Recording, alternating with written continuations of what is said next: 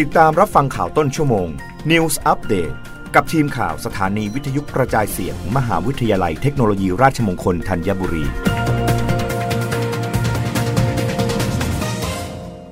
รับฟังข่าวต้นชั่วโมง โดยทีมข่าววิทยุราชมงคลธัญบุรีค่ะ รัฐมนตรีช่วยว่าการกระทรวงพาณิชย์เผยส่งออกอัญมณี 4 เดือนโตต่อเนื่อง หลังตลาดฟื้นตัวจากโควิด -19 เปิดเมืองเดินทางท่องเที่ยว แต่ยังคงมีความเสี่ยงสูง แนะนำใช้ดิจิทัลเข้าช่วย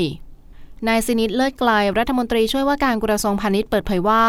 สถาบันวิจัยและพัฒนาอัญมณีและเครื่องประดับแห่งชาติองค์การมหาชน หรือ GIT ได้รายงานตัวเลขการส่งออกสินค้าอัญมณีและเครื่องประดับ ในช่วง 4 เดือนของปี 2565 ว่ามีมูลค่ากว่า 6,574.87 ล้านเหรียญสหรัฐ เพิ่มขึ้นร้อยละ 167.72 หรือคิดเป็นเงินบาทมีมูลค่า 213,709.89 ล้านบาท เพิ่มขึ้นร้อยละ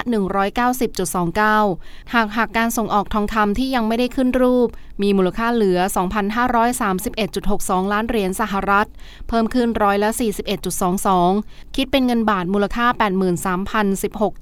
83,016.88 ล้านบาท เพิ่มขึ้นร้อยละ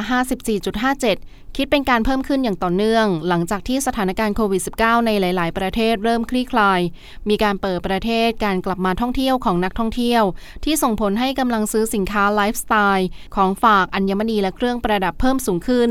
ทั้งนี้การส่งออกไปยังตลาดสำคัญหลายตลาดเพิ่มขึ้นอย่างต่อเนื่อง เช่น สหรัฐเพิ่มขึ้นร้อยละ 38.21 อินเดียเพิ่มขึ้นร้อยละ 131.10 ฮ่องกงเพิ่มขึ้นร้อยละ 4.36 เยอรมนีเพิ่มขึ้นร้อยละ 12.65 สวิตเซอร์แลนด์เพิ่มขึ้นร้อยละ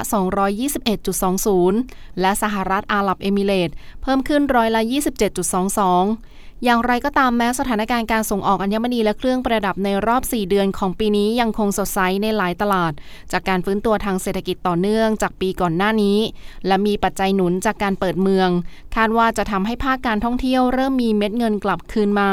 แต่สถานการณ์ต่างๆ ยังคงมีความเสี่ยงหลายประการ ที่อาจส่งผลต่อการส่งออกของผู้ประกอบการ ต้องมีการวางแผนทางธุรกิจ ในสถานการณ์ที่ไม่แน่นอนอย่างต่อเนื่อง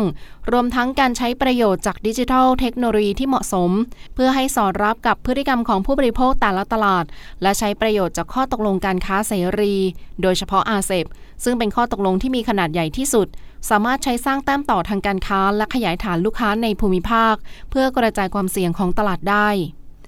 รับฟังข่าวครั้งต่อไปได้ในต้นชั่วโมงหน้า กับทีมข่าววิทยุราชมงคลธัญบุรีค่ะ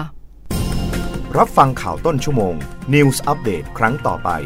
กับทีมข่าวสถานีวิทยุกระจายเสียง มหาวิทยาลัยเทคโนโลยีราชมงคลธัญบุรี